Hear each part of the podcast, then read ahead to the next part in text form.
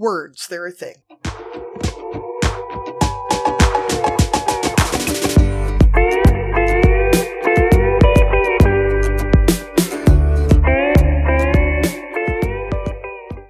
Welcome to Barnyard Language. We are Katie and Arlene, an Iowa sheep farmer and an Ontario dairy farmer, with six kids, two husbands, and a whole lot of chaos between us.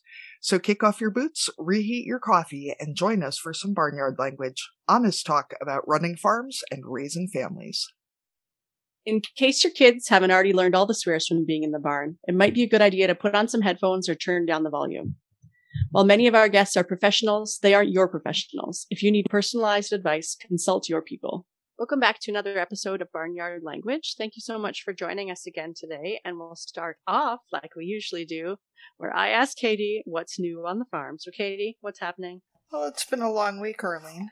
We got back from our Thanksgiving trip and we impulse bought a foot tall Christmas tree, which, so some friends of ours, Pete Kearns, Tasha Dignan of Turkey River Farm and Turkey River Greenhouse in Elkader, Iowa, if you need plants, a CSA, pork, lamb, Christmas trees, whatever. Just a little free advertising for all, you know, two of our listeners that might be in the area. Anyway, they're also delightful people, and they have basically the cutest baby in the world. So Impulse bought a Christmas tree, came home, put up the tree, blah, blah, blah. And then Wednesday, I had to look back at the calendar to remember when this was. Um, so we're recording this on the Friday before the before this episode will come out. I was in the house with the kids. Kids are good, Katie's good, everything is is good. My husband came in with his hand wrapped in a shop towel and calmly announced that we needed to go to the emergency room and I inquired as to whether this was like a call the life flight helicopter need to go to the emergency room or like two stitches need to go to the emergency room like right, right, right. How, how much is the shop towel holding it yeah yeah like how much of your body is disconnected at this point. Turns out that he and his dad had been working on a skid loader and had the wheels off and had it jacked up and had it blocked. And Jim was pointing to some drain plug, I guess, on the bottom of the skid loader. And his dad set the jack down with Jim's hand underneath it, and the blocks didn't catch the skid loader. Thankfully, and I mean, it, it really is an excellent thing that it's basically the smallest injury you could get from having a skid loader set on your body. Um, yeah. But we're also headed to the orthopedic surgeon on Monday morning to see what they're going to have to do to to close it up. We went into the ER Wednesday and got it, you know, cleaned and antibiotics and all that. Um, but with the short staffing of medical professionals in the world right now, I guess, and the fact that thankfully the end of your finger is not the most pressing injury they see. We got bumped till till Monday morning to get it dealt with. Uh, which so. hand are we talking here? Dominant hand, right? A... Yeah. So he's we've oh, been joking okay, right. in the group about him, you know, right outsourcing his nose picking, um, things of that nature. Because, yeah. although so so it's wrapped up huge, right? And he comes home and there's something red on the end of it, and I'm thinking, you know, they told him light duty at work, they told him to stay calm. I assume I he's bleeding through like 15 layers of gauze, you know, and I'm thinking we're gonna have to go to the emergency room again to get it, you know, redressed and all this. And then I realize it's really bright red. And I asked him, he goes, Oh, it's frosting. We had cupcakes at work today. Like, dude, you couldn't have found a cupcake that wasn't red or something. Help me out, you know. Just, that off. Just help me out a little bit so it looks pink at least. Well, that's a lousy way to get a date night, Kitty. Yeah, that's and, what I said yeah. too. I mean, like, you know, if you wanted to get me alone, you could have just taken me out to dinner. Like, you didn't really have to go to the yeah. ER for three hours. Anyway, how's your that's life, okay. Arlene?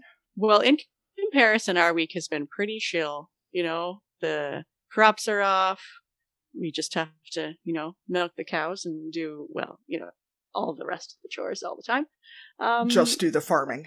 Yeah. Yeah, just do, yeah, just do the farming part. But yeah, things have been pretty relaxed. Um, big news in our house this week is that our younger two kids are now now qualify for vaccine here in Canada. So they are getting their one got their COVID shot on Thursday, and I've got another one tomorrow morning. So we're we're getting getting closer to being a fully vaxxed family, which is pretty exciting. And Katie and I both have kids with birthdays coming up, so she's got one who's going to be uh, still little, and I've got one who's going to be driving age. So this is a uh, an exciting and uh, nerve wracking time for for us. So we'll uh, someday this week to go and stand in line and see how long it takes to go in and get her in for her writing her driver's test. She's been studying all, all the signs and all the the stuff to to do the written test. So that's the the first step, and then I get to be in the passenger seat, I guess. So that's to be a whole new world. Do you have any big plans for a party this weekend then? Since your daughter's turning what 16 16 is that right? Yeah sweet 16 so we're gonna have a small family party. The grandparents are coming over for lunch and i ended up inviting a few extras a friend and some some of the aunts and uncles and cousins since it's kind of a bigger occasion. And one thing that's a bit different this net right now in our schools is instead of a regular semester program where they take four courses at a time, they switched to quadmesters these last two years. So they have less potential exposure um, in terms of COVID. So you're with less people every day. So she's actually doing a co-op placement right now at another farm. So okay. she actually goes and lives with them. And so we take her down on a, a, Wednesday night after her dance class. And then she spends three days working on, on their farm. And then she comes ho- back home for a couple days. So she's going to um, get back on her birthday. And then we can have a bit of a surprise birthday gathering type thing for her for her 16th. So that's the plan for this week. Well, that'll be fun. The farm she's working on, is that another dairy then, or is that? Yeah, so it's different? another dairy farm, friends of ours. So it's about a 45 minute drive. So it would be okay too far for if she was doing co-op and school, but it works out yeah. really well because she's not having to do both. They have kids who are older and have moved out of the house, so they've actually got she has her own room and they set it up nicely for her. So she's uh yeah, she's got another place to hang out and just learn things from someone else that's mm-hmm. not her parents. So I think that should be a, a good learning experience all around. I think it should be a requirement that kids have to learn to deal with adults that are not family or you know paid to deal with them yeah um, i mean you know like there's a lot of people i'm you know obviously it's not an option for everybody but i mean a lot of people who you know maybe work on the family farm and then end up staying on the family farm and maybe have never had another employer mm-hmm. and i think you know it, it's definitely a, a, different different life skill and you know you you learn you learn things from from other people differently than than your parents, especially when you're a teenager and you don't always uh, believe what they tell you. Yeah, it's definitely easier to to take correction from someone who's not your parent, especially yes. at, at, 16. Yeah. Well, yeah. I mean, even in my 40s, I would yeah, well, still still prefer it probably. I mean, my mom might listen to this, so I've never needed correction for anything. Oh, I'm yes, I'm sure you haven't ever. No, perfect angel at all times. Yeah, I ordered an ice. I'm like craning my head around. She can't hear me. Um, they're out in the living room watching TV. But I ordered an ice cream cake yesterday, and thankfully, the girl who answered, we have a, a locally owned creamery that two dairy farmers co-own, and they make cheese and cheese curds and ice cream and uh, bottle their own milk, which is amazing. So Delicious. good. Delicious. Um, WW Homestead in Waukon, Iowa. They do ship. Anyway, ordered an ice cream cake and the girl who took the order is apparently one of seven kids, so she had a real good grasp of what a five year old would want.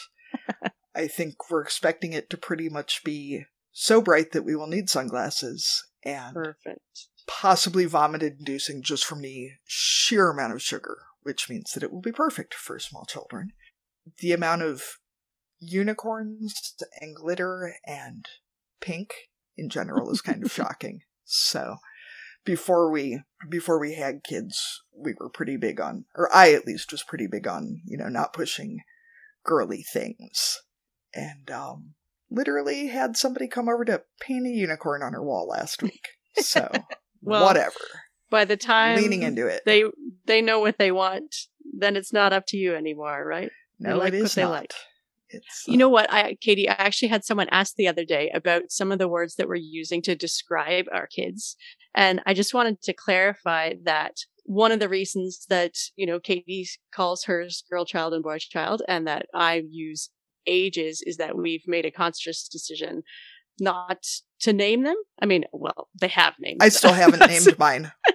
There, I mean, she's only five. We couldn't narrow it down, but we made a decision. What's the hurry? You know? prompted, prompted by me, and you know, having teenagers, um, that we decided that while our husbands would have names on the podcast, that we wouldn't use our kids' names on the podcast. So, if you're wondering why we uh, just go by ages or descriptors, say, did you just forget what you do call them? yeah, I don't know. They get mixed I, uh, up all the time. I realized the other day that I'm already starting to call them by the wrong name too, so I feel a little safer about. Well, it's just um, starting. Um, That's pretty impressive. Yeah, mine yeah. mine get mixed up with the pets and. Well, that too. I'm, but I, I am really glad that none of them have the same beginning initial because my daughter and my sister both start with an M, and whenever we're together, or I've talked to my sister on the phone, anything like that, I mix their names up constantly. And they're not mm-hmm. that similar. But yeah, you know, if I was a Duggar where, you know, 20 kids yeah. all with the same first initial, there's no way I would ever get them right. So yeah, yeah. they all have different no, initials. I, so we've got that. I don't, I don't know how people with big families do it. We only came up with one girl name and one boy name, and we had, um, like five years to do it. So yeah, that's right. you know, we would have really been in trouble if we'd had more. All right, was that our whole update then, Arlene? Yeah, that'll do it. Today, we'd like to welcome Karen Livesay Fitch. Karen lives in southwest Iowa with her husband Nick, where they have a cow calf operation. Karen is going to talk to us today about her recent spinal cord injury and the efforts that she and Nick have undertaken to raise money towards spinal cord research. Karen, we start all of our interviews with the same question because it covers a lot of different areas like crops and livestock, as well as businesses, families, careers. So we'll ask you as well what are you growing? Yeah, so uh, we live right on the Iowa Missouri border, and my grandma um, is like 83 or 84 years old, and she still lives on the farm, and she lives in Missouri. And then my parents and my husband and I all live in Iowa. And so, uh, yeah, we're just a stone's throw from, from the other state. So we, uh, do a little bit of corn that we grind for feed for our cattle. And we have um, a cattle herd and then we do quite a bit of hay, um, between the two locations. And then uh, the majority of the hay we feed ourselves, but we do have a little bit of extra most years when things, uh, work out well and we're not in drought. So we do sell a little bit of hay so we're just, we're a little bit all over the place, but the cattle are definitely, uh, what have, what have our hearts. So we really enjoy doing that. So do you pick corn then or do you combine for feed? Uh, we, we pick it on and leave it on the ear and then we grind. Yep. Yep. My dad, yep. um, learned that that was a really good way to make high quality feed, uh, quite a while ago. And so that's, that's still how we do it and it works out really well for us. That's actually what we do for our cattle and our sheep as well. I'm glad to meet somebody else who does yeah, all the wrong things people, like we do. Uh, yeah, most people don't do that anymore and we we have a Facebook page and so we try and post stuff like you know about what we do on our business page, like what we do on our own farm and yeah, we similar experience. A lot of times people are like, "Is that corn like still on the ear?" And you know, they kind of look at you like, what on earth is going on? And so, yeah, that's fun. All right, so Karen, were you always involved in agriculture, and did you and your husband both grow up in farm families? Yeah, yeah. We, I grew up on the farm that my dad was raised on, and so we've, and my mom grew up on a farm as well, and so both, uh, you know, both my parents had that strong ag background, and actually, when I bought my first herd of cattle in 2014 when I was a senior in college. And I kind of just offhandedly asked my mom the question, like, Hey, how long has our family been farming? And she was like, Oh, you know, I don't know. I should look, you know, let me do some checking on that. And she actually got really into genealogy in that project. And we figured out that basically as long as we've had family in America, we've had a tie to agriculture. So that was really a cool thing to find out uh, for us that, you know, we're carrying that legacy of, you know, the love of, you know, land and livestock on. And that just is really exciting. And my husband, uh, grew up on a farm as well. And they do a lot with, um, they still do a lot with sheep and they used to do pigs and they do cattle and they also do quite a bit of row crop, conventional corn and beans as well. So yeah, ag is really important to both my husband and I. Karen, can you tell us a bit about your injury and the path you've been on um, since your injury? Just kind of describe what's been going on in your life, I guess, the last couple years. Is that? I would say that my story is definitely not like the traditional uh, spinal cord injury route. The majority of people that have a spinal cord injury um, comes the the biggest contributor to that is car accidents, and then a lot of things like you know if people are, have some sort of a fall or something like that. That's the most traditional route, but um, I have a really rare condition known as an arteriovenous malformation that we found out about when I was uh, about six or seven years old. And I have had, back when I was a kid, I had a few different surgeries where we worked on trying to reduce the size of it. Mine's really, it, like an, an AVM is a rare condition anyways.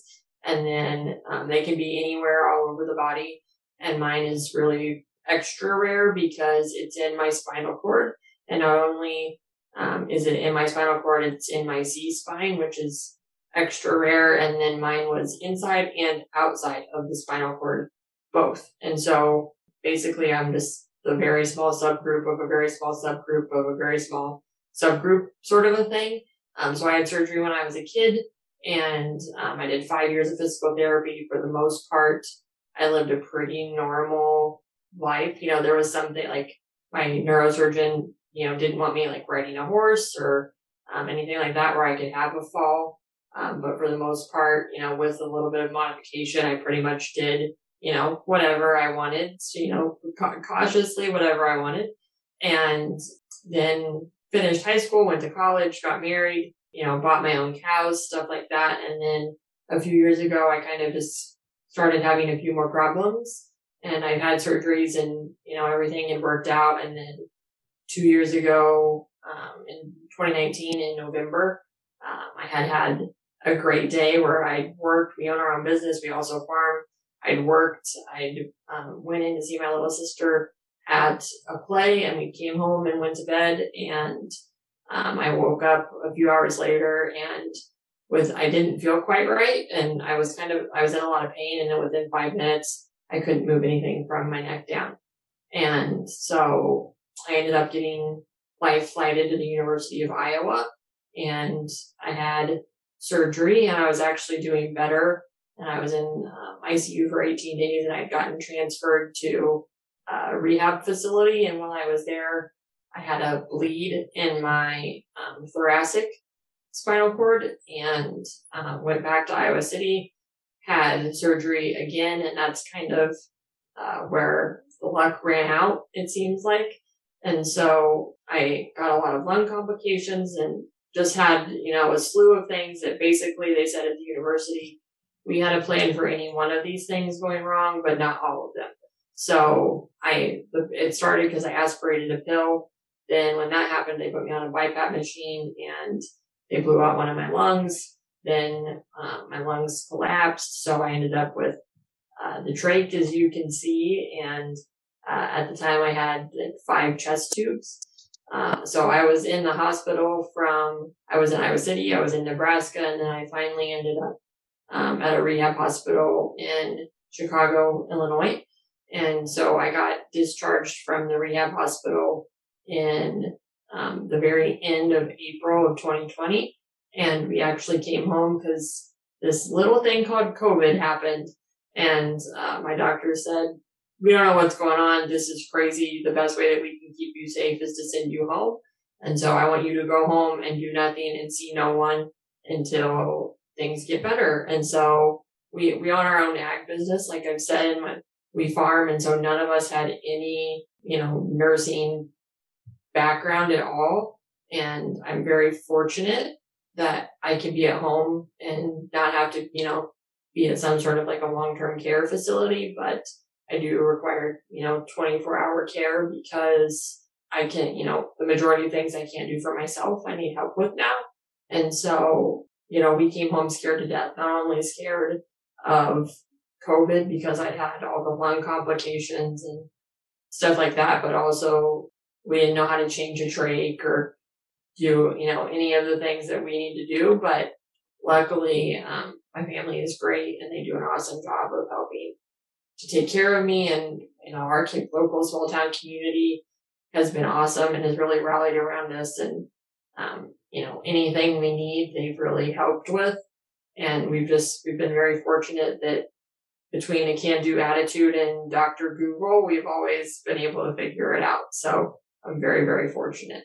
Are you willing to talk to us about a little bit about what it looks like for you day to day um, in terms of I mean, is it mostly family help? Do you have nursing help as well, or what does it take to kind of you yeah, know I make mean, your way through a day now with with those supports in place? Yeah, I mean, I would say that the, you know, most days are long and nights are short. It seems, but for the most part, it's all family that's here between um, my mom and dad, and I have a younger sister um, who she's in college right now, but you know, like over the summer and stuff, she's here a lot and husband. And then I have a friend um, from high school that comes a couple days a week. She used to be an EMT, so she has, you know, some training in that. And then from time to time, we have some other help, but for the most part, it's all just family, mostly just one, it's hard. Like, I think anywhere right now, it's hard to find help with anything but that that's a big contributing factor. And then just like I said, everything with COVID, we're trying to be as cautious as possible and just to limit, you know, my exposure to the people that I'm around just to try and be as safe as possible. So yeah, we days vary a lot, but I still do um, physical therapy a couple times a week, and we're really fortunate because um, the guy that used to be the head of the physical therapy department who retired a few years ago, he comes out twice a week and works out with me. So we just try and do as much activity as possible because I really have improved a lot even since I've been home. Um, the thing about spinal cord injuries is prognosis isn't always clear. And so, um, like even like after my second surgery when things went wrong and I went from before surgery or before the bleed, I was able to stand and pivot and walk with assistance to when I came out of surgery, I couldn't do anything but squeeze my left hand. And they did a MRI and, you know, tried to check things out to see what was going on. And they told my family that I shouldn't have been able to do what I was even doing at the time. And so, um, when I left Iowa City, the neurosurgeon said, you know, we don't know what this looks like, but give it a couple years and you'll have a lot better idea what your life is, you know, going to look like day to day. And so, uh, we have a very can do attitude. Like, I don't know. I think that if I've made the joke before, like, if we knew somebody that said, Hey, we need you to get a paperclip from Maine to California, figure out how to get it done somehow, we would know enough people that we could do it. Like, we're, we're just really fortunate that we know good people and have a good attitude. And so we just put as much effort into getting better as we can. So, like I said, physical therapy is here. The um, retired physical therapist comes a couple days a week. And then I also do a lot of non-traditional stuff. So like there's an acupuncturist that comes once a week and a craniosacral therapist that comes once a week and um, a Rolfer that comes from time to time. So we just we try and throw everything we can at it to get as most the most progress as possible. And you know, I went from only being able to squeeze my left hand to I have pretty good use of my left arm now. You know, it's not perfect, but I am able to do, you know, use my phone some and feed myself some and like itch my face and stuff like that. Um, and then my right arm, I do have some movement in, not like past my wrist doesn't work. So my hand, I don't have like a functional hand uh, yet, but you know, we work on that. And I even have movement in my both, like on my toes on both feet. So, you know, we don't know what the future looks like, but I am still making progress.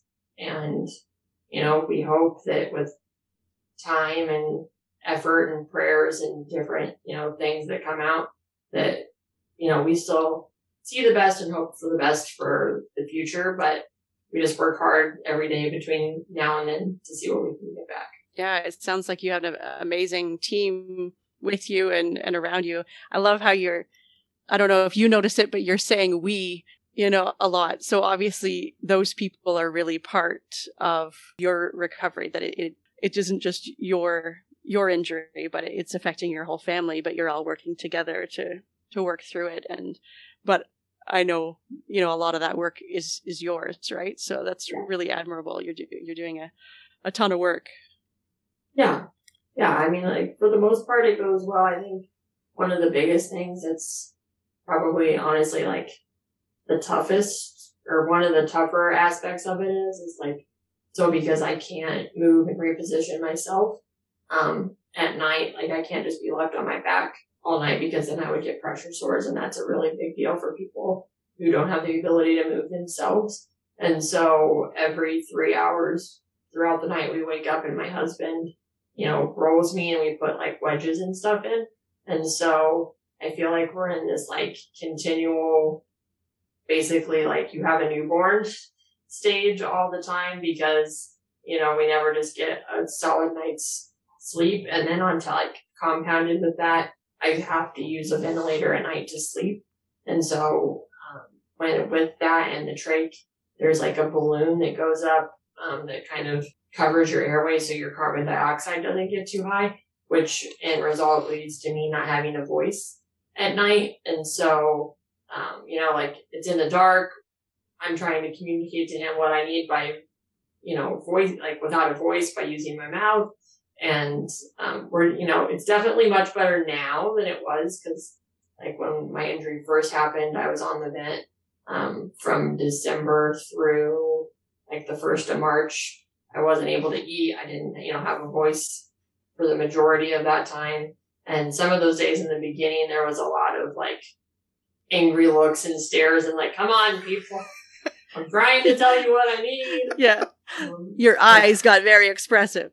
Yes, yes. So there, there have been made multiple jokes about the looks that I made on my face when, like, you know, the first like two weeks, um, university tried to sedate me so that I would sleep and I did not sleep for like eight days, more than 20 minutes. And so, you know, they talked about how like they would be in the room, but they would basically be to like trying to be where I couldn't see them so that I would actually sleep and then I wouldn't. And yeah, we've, we've had all, uh, all sorts. We could have a real tell all of, of looks and, um, you know, I could only squeeze my hand and so I would get really mad and I would just squeeze really hard and all, all sorts of things because part, you know, I was partially drugged, so I was a little bit out of it. And yeah, we've we've done it all. Yeah. So, Karen, do you feel like years of working cattle with your family has really improved your ability to give the the death stare? Because I feel like, you know, maybe maybe that's why my skill in that area is so strong. Is yeah, like, hey, come on, people, what are you doing? Yeah. Maybe you could teach classes to other folks who need to really work on that you know, CEOs or anybody who's like having to negotiate. Yeah, non-verbal and verbal communication. Yeah. Yeah, that's priceless. Maybe um like hostage response teams, that sort of thing. Like anybody really needs to be able to give that death glare. Like I feel like a lifetime of working cattle and then into this situation, you've probably got like a serious stare going that you should really be able to monetize. So Yeah, I feel like that and then just not having a voice for so long, like, I don't know. I think that there's a lot of times that, especially my mom and I communicate without talking. Like, as, you know, when there would be people in the room and we would just, you know, kind of do this look back and forth thing. And I, yeah, I would say that having that cattle working background of like, okay, you got to get over here, you got to get over here and doing all like communicating all that without ever talking, I would say that that is, that's a very good point. So knowing that there are a lot of unknowns with spinal cord injuries, what are your what are you hearing about what your prognosis is going forward? Yeah, I mean, I kind of talked a little bit about it earlier. Basically, it's just, you know, we'll wait and see and we'll figure it out. And, um, like over the summer, I went up to Mayo and, you know, I saw a ton of specialists while I was there that were all excellent, but you know, they basically said the same thing of like, you know, we're not, we're not entirely sure how you're as well as what, you know, everybody, every single doctor that I saw said, wow, you, I'm so glad that you're here in person because what it looks like on paper and what we see in front of us can't be the same thing. And so I don't know, basically it seems like my whole life I've kind of defied the odds of we're not really sure how this has worked out as well as it has, but here you are.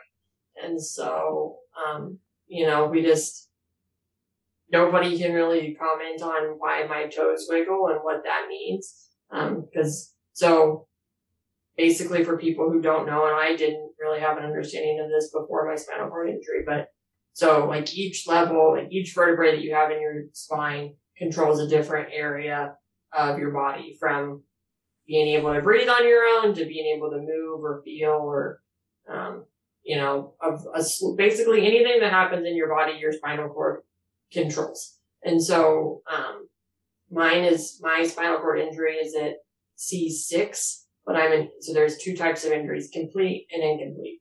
A complete means that there is a, like your spinal cord was severed at that location. Incomplete means that there's just some, like something a little bit wrong, but this signal still can get past it.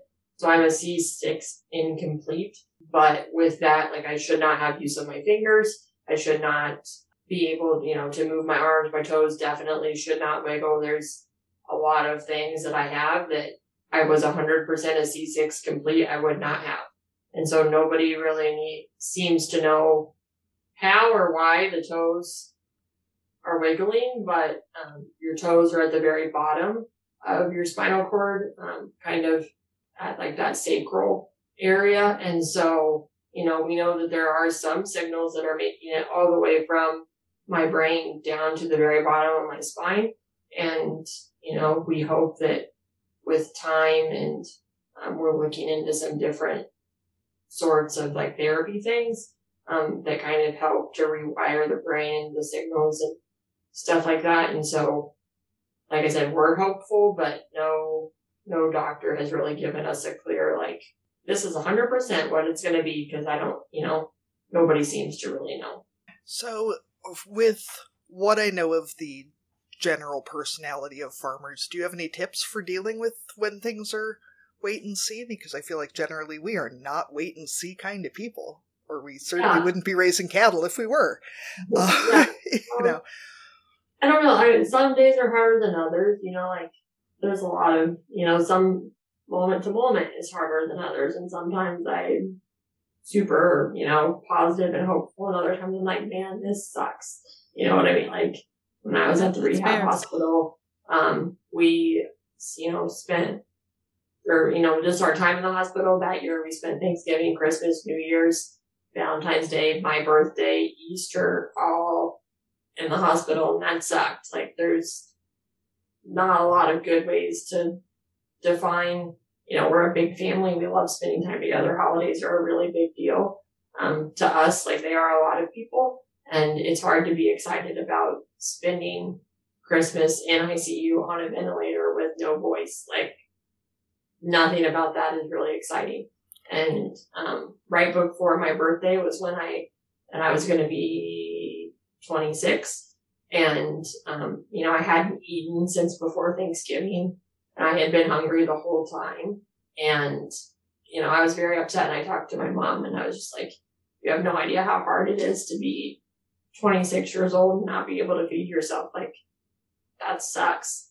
And, um, I don't know. I'm just, like I said, I'm very fortunate. My family has a can do attitude. And you know, my mom was like, okay, we're going to start working on it then. And so, you know, I was doing between like three and six hours of therapy a day when I was at the rehab hospital. And after I would, you know, after I would do that and I would be completely exhausted and still in the evenings, you know, we started talking to the therapist about like, okay, what can we do to start working on it? And we just got to work.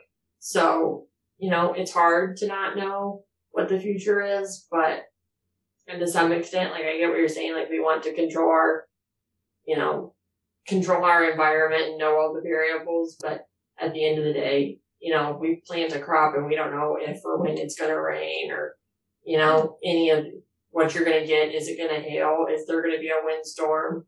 is it gonna, you know, are you gonna have the worst weather of the year the weekend that you start your heifers start calving? All those things that we obviously hope that, you know, if you wait until March instead of February to calve, yeah, you want the weather to be better, but there's also been years where the worst cold snap or the worst blizzard has happened then. So we, you know, we hope for the best and that's what we want, but we also kind of know to plan for the worst as well. And we just get up and get to work every day. And I think that having that attitude is kind of what's kept us all sane. And on top of that is how we've seen as much progress because, you know, it would have been very easy to give up then. I had doctors, you know, in the hospital that said, you know, you're probably not going to get it back. You're probably going to be on it. You know, I literally had a pulmonary doctor say, I don't know if you're going to get off the vent. It's going to be really hard. Good luck. And she just walked out of the room. And that was it. And like, I don't know, that was devastating to me. And, but I think, like you said, with the, the eyes of working cows, I just was like, fine, I'll show her. And, you know, fortunately, I'm off the vent all day long now, you know, and the, the only reason I still have it is because I have sleep apnea not because of a, you know, a lung issue itself. You know, just having a kind of a, well, fine, I'll prove you wrong attitude. I, you're not the boss, I'm the boss. So, you know, when it's hard, but we try to make the best of it that we can. The, so the way that we actually got in touch with you is we found out that you were promoting the Cuddle Cow Company, a company that you and your husband started. So mm-hmm. can you tell us about your company and, and what you're you're working towards and what you're doing? yeah, so my husband and I, after we got home, I mean, we were just, we were so fortunate. So many people when I was in the hospital sent, you know, cards and gifts and money and just, it, it helped so much. I mean, when you're in the hospital for that long, it's, it's sad. It's depressing. It's financially very hard. You know, we lived anywhere from two hours to six hours away from where our farm is. And, you know, we were fortunate that people came and took care of our animals for us and, you know, just everything that we needed somehow we always, you know, miraculously got. And so once we came home, my husband and I were listening to a podcast with the, the um, founder of Tom's, the shoe company, where if you buy a pair of shoes, they give a pair of shoes away. Um, he was on the Ed Mylett podcast and my husband was like, Hey, like, I think that we should do something like this. And that was when we first came home. And man, I mean, we were just, we were still swimming in it. And I'm like, dude, I don't know. Maybe someday if you want to figure that out, that's great. But I'm at the end, you know, I'm at the end of my rope right now and I can't think about this. And yeah, today is not that day. Yes, correct. And so he just honestly like kept bringing it up, like, hey, like if we were to do this, what would we sell? And I'm like, dude, I don't know. Figure it out. like, you know, he just like it was something that it was really, really important to Nick, and so he just kept bringing it up. And so finally I just was, you know, he wore me down and was like, okay, like, you know, we want to do something where we give back, but what would it be? And we, you know, thought about a million different things.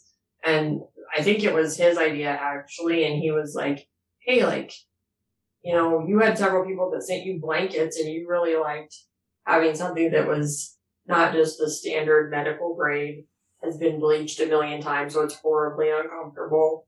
Um, blanket. What if we sold blankets? And it was like, oh yeah, you know, like that would be kind of cool, but what would they be? And then when I was in the hospital, something that I just, you know, when you can't talk, you have a lot of time to think. And so I just kept thinking and telling myself, like, you got to get back to the farm. You got to get back to the farm. You got to get back to the farm because there were a lot of days that were really touch and go, um, where we weren't sure that I was going to make it. Back. And so I just kept telling myself, you got to get back to the farm. And so I was like, okay, we have like, the farm is the most, you know, one of the most important things to us. So how could we combine our love of the farm with a product that could give back? And so Nick's like, there has to be a way to make custom blankets. Let me do some checking. And so he just started researching it. And, you know, we found a manufacturer that would print custom pictures for us. And then uh, you know, we, there, but everywhere like wanted us to buy in bulk and, you know, financially the ability to do that. Plus we live like 10 miles from town. And so if we were going to have to package it all ourselves, getting it to the post office was just not an option. So then it was like, okay, we've, you know, found places that will make them, but we need to find somewhere that will also ship them for us. And so, you know, just every step of the way, you know, we just figured it out one step at a time, very similar to how we have with, you know, all the stuff with my injury. And so, you know, we figured out how do you form an LLC? How do you figure out sales tax? How do you, you know, do all these things? And so, you know, we coupled it all together and decided to do the custom farm blankets. So the majority of our blankets have pictures that we've taken um, here on like the farm of our cattle or uh, the farm where my husband and I live. We have a barn that was built in the early 1900s. And I often joke that if Nick would let me, I would live in the barn because I love it. And so that we have a blanket that has the barn on it, but then um, several people reached out and were like, you know, do you offer custom blankets? And so, you know, then we had to go back to people and be like, okay, can we just do, you know, could we do any pictures that we wanted? And they said yes, fortunately. And so now we also offer that where, um, if somebody, you know, people can either pick the blanket, you know, a blanket that we already have on the website, or they can send us their own. And so now we offer that. And then, you know, because we liked the Tom's aspect of, you know, buy one, give one sort of a thing. Um, you know, we talked about a lot of different ideas that we could do, but we decided to settle on putting our money towards researching a cure for spinal cord injury. Um, because as of right now, there is no known cure uh, for spinal cord injury. And so we, instead of just complaining about the problem, wanted to be hopefully a part of the solution one day. And so, um, part of the proceeds go towards helping to find a cure. And we're actually really excited because um, Northwestern, the hospital, just announced here a couple weeks ago that they um, have created a new drug that they were able to help cure paralysis in um, either mice or rats. I'm not sure which, and they're actually going to the FDA right now to get approval for a human study. And so our, we're, and Nick has been in contact with them. And so we're really excited that our money is going to go towards helping fund that because, you know, like anything, research needs money and spinal cord injury, um, is an area that's definitely underfunded because not a lot of people know about it. You know, it's not a big, not a big button topic. And so, you know, we're hoping to not only raise awareness for spinal cord injury, but also, you know, raise funds to help be a part of that cure. It seems like a really farmer response to, to an injury like this to be like, you know, we've had this devastating injury and we're six hours from home, and you know what we should do is start a business. Because why not? Like, that's just such a, a farmer response to something like this. To be like, why not just fix this by starting something completely different? Yeah, my, my husband has a very I'm kind of the high strung type A personality and Nick is a very like calm, cool, collected type B personality. And so I was very worried about a lot of things and Nick jokes that like a few weeks before my spinal cord injury, we had a cow that went down and he had to put an IV in its neck and give it something. And so anytime I would, you know, be like, well, we don't know how to do this, right, right, you know, and I'd just be like, you know, starting to spiral out of control. And he'd be like, hey, if I can put an IV in a cow, I can do this. Like, I don't know how this reference is the same. This is not reassuring. I appreciate the fact that you are trying to calm me down right now. But I am only more stressed out by the fact that you think that somehow this is the same as giving an IV to a cow. And the yeah. cow didn't even make it. And so I. like, yeah, but the cow died. Like, your um, confidence oh. level is not where I would like it to be. Exactly. to be reassured. I, I, I need you to knock it down a few notches.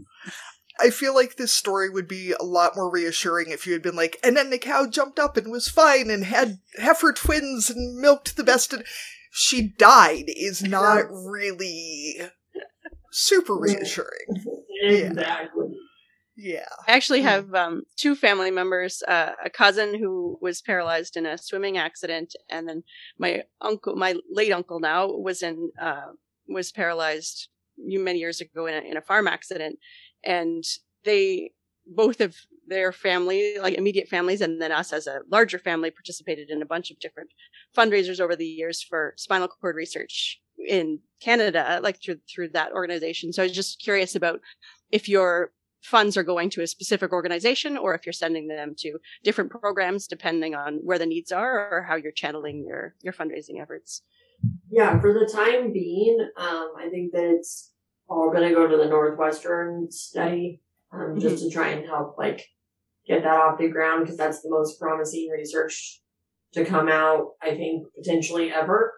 Um, and so we're really excited about that in the future. I don't, you know, I don't know 100% what it looks like because, like I said, we're just taking it one day at a time, going from how the heck do we figure, you know, I don't know, what do we do with sales tax? Like, that's something that on the farm we've never had to deal with. And I'm like, I don't want to go to prison. Like, we got to figure this you know, we have got to figure this out.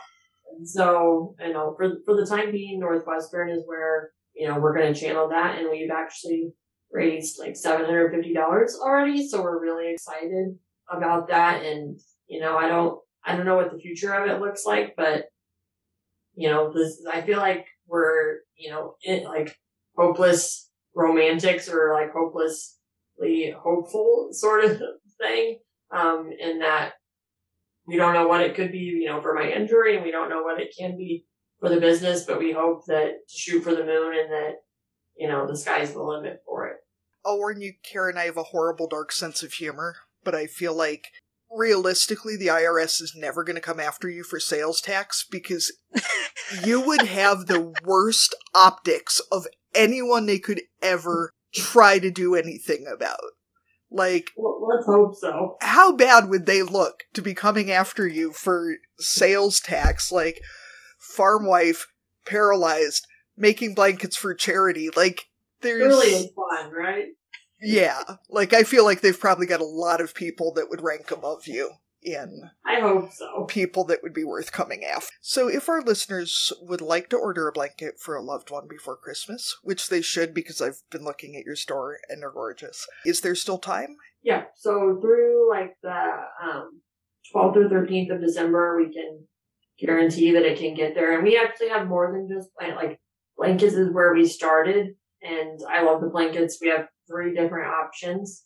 Um, and you know, the pictures turn out awesome. And even if someone like sends a picture that they've taken on a cell phone, as long as it's like a newer, high quality camera phone, um, the pictures turn out gorgeous. Like they look really, really good. And so we have the blankets. We also have canvases and then we also have bath mats. So we have a variety um, of different things. And as long as people order, like I said, by like the 12th or 13th, we can guarantee that it can get to them before the 25th. And uh, Nick and I actually talked this morning that we were going to do um, a coupon code. I think, you know, we're not overly technical, so that was like another thing. Nick had to figure out how do you make a website. And so um, we have a 5% off for anybody that listens to the show if they use um, the code Barnyard, all one word. So Thank you so much. So, as the Canadian co-host, I want to just check: would you ship to Canada too, or are you just in the U.S. at this point, or what is uh, your? Uh, we're just your, in the U.S. at this point. We actually that's fine. Just wanted to check.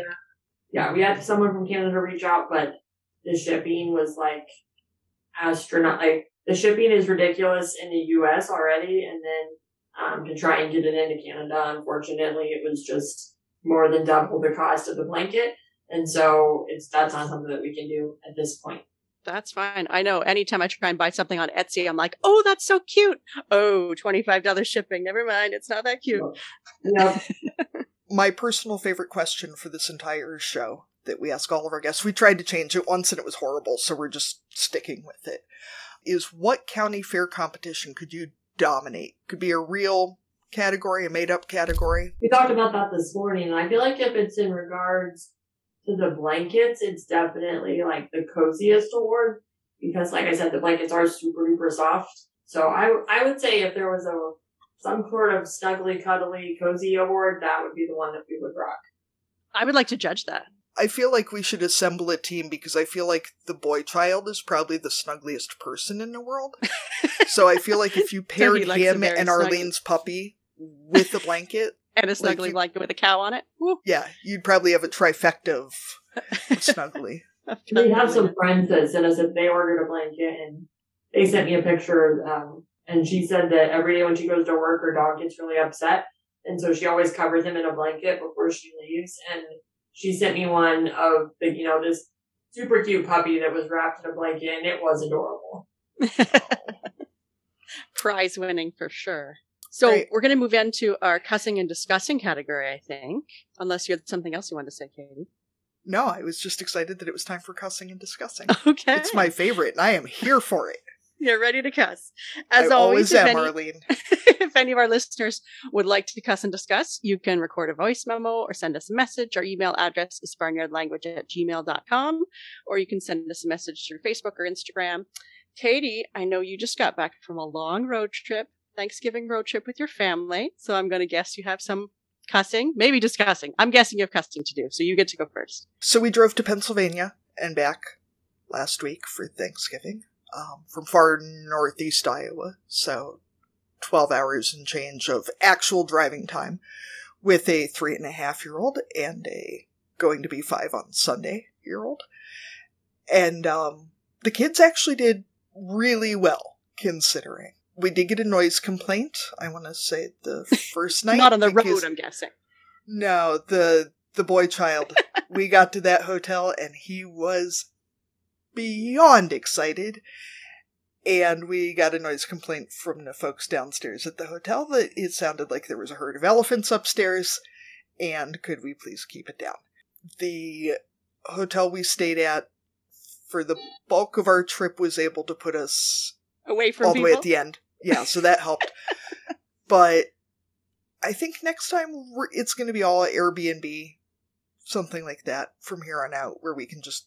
But the one that I really, you know, I like to bring a solid cost to this whole thing is the people. I was dropping the kids off at daycare yesterday, and it's 40 some degrees here. I don't know, Karen, how warm it is in your part of Iowa, but it's, I mean, it's like spring like out there right now. And I'm dropping the kids off, and we're like walking from the car to the building. They're not like going on a five mile trek or anything. And this woman walks up to the girl child while I'm standing there and goes, Where is your hat? I'm just like, Lady, she's five. It's 40 some degrees out here, and we're walking like a hundred feet. So she has now been out here longer than she would have been because you're asking her questions. And also, just why are you asking my five year old? And I was thinking about it that people even do this when you have a small infant. That if the baby isn't wearing shoes or something, they will ask the baby where their shoes are. Like Classic the baby is going to respond. Yeah.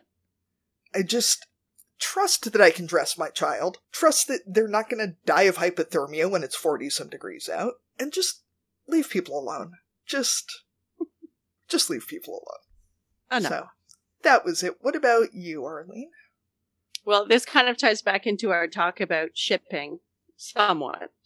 So this seems really trivial compared to what we just talked about today. And I apologize, Karen. I'm going on the super trivial side, but I don't understand why every company who I've put myself on the email list for, and I made that choice. That's fine. Sometimes I like to know about your deals, but I don't need to know that Black Friday's coming, that Black Friday's tomorrow, that it's Black Friday today, it's Black Friday today, it's Black Friday today, and that it's going to be Cyber Monday, and there's still deals, still deals, still deals. Like every company sent me like 15 emails in the last five days, and I'm not shopping that much. And does that really generate that much more interest in their things if they just fill my inbox with garbage? I don't understand how this helps, but I didn't need to know about that many deals, and I unsubscribed from a bunch of stuff just because of it. So take that, companies. I'm amazed at how many people I know have unsubscribed from huge amounts of emails this week. So probably all these businesses have lost a huge amount of yeah. of customers just from people not wanting to see their shitty emails. yeah, you send me 15 emails in five days, I'm gone. I'm out of here. What how many emails could they send you a week before you'd get mad? Um, I mean, I'm okay with two or three. I can delete them just as easily as not, but it's the like multiple times a day, too much. If there were pictures of puppies in them? Well, I mean, I would subscribe to that, but Okay. Okay. my the the uh I'm I'm going Canadian here, but my Indigo and my uh, you know like Rakuten and those websites, they're not sending me puppies. They're just trying to get me to buy more stuff. I bought Yeah. too much stuff already. I mean, Karen might need some marketing ideas. So, Karen, yeah, hot five tip, emails a day, too much. put pictures of puppies in it. Oh, Arlene will let you spam her as much as you want if there's pictures of puppies. We'll send you pictures of our dogs. You can put them on blankets. Yeah, that'd I actually, I have a picture of my dog tucked in with a blanket, so you could probably just like Photoshop one of your blankets in on top of him, or I guess I could order him one and just take yeah, another picture. there. Order him, order him a, a blanket with his own picture on it. Oh my So, god, Karen- you'd like that? You have, a, I'm sure you have a lot of things to cuss about. Do you have anything in particular that you want to cuss or discuss with us today? I mean, some days that list would be a mile long. I we don't yeah, really I don't bet.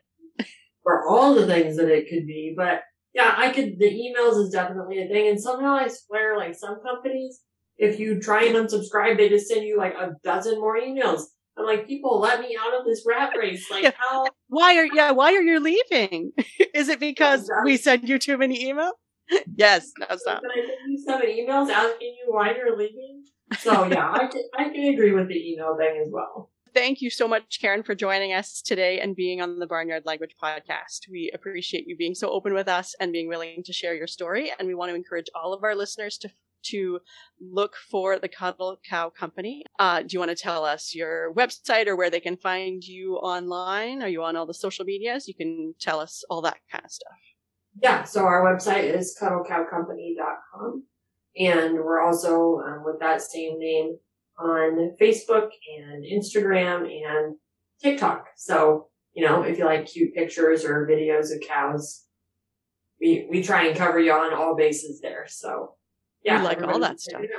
Yeah, we'd love that. That'd be great. Yeah, I think we're pretty much your target audience because Arlene and I, we like cows, we like cozy, and we like pictures of cute stuff. So Yeah, yeah, exactly. And, um, you know, like I said before, anybody that wants to shop, be sure to use the coupon code Barnyard for 5% off.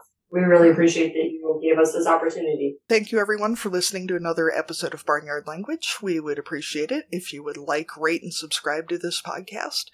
Leaving a review is a great way to help us reach more listeners. You can find us on Facebook, Instagram, and TikTok as Barnyard Language and on Twitter as Barnyard Pod. If you want to connect with other like minded farm families, just join the private Facebook group. Patreon is an easy way for you to support us and to support the show. Please consider giving us the ultimate holiday gift by becoming a patron. I like that that's the ultimate holiday gift. It is the ultimate The holiday gift of Arlene. The ultimate holiday cozy- gift. And a cozy blanket.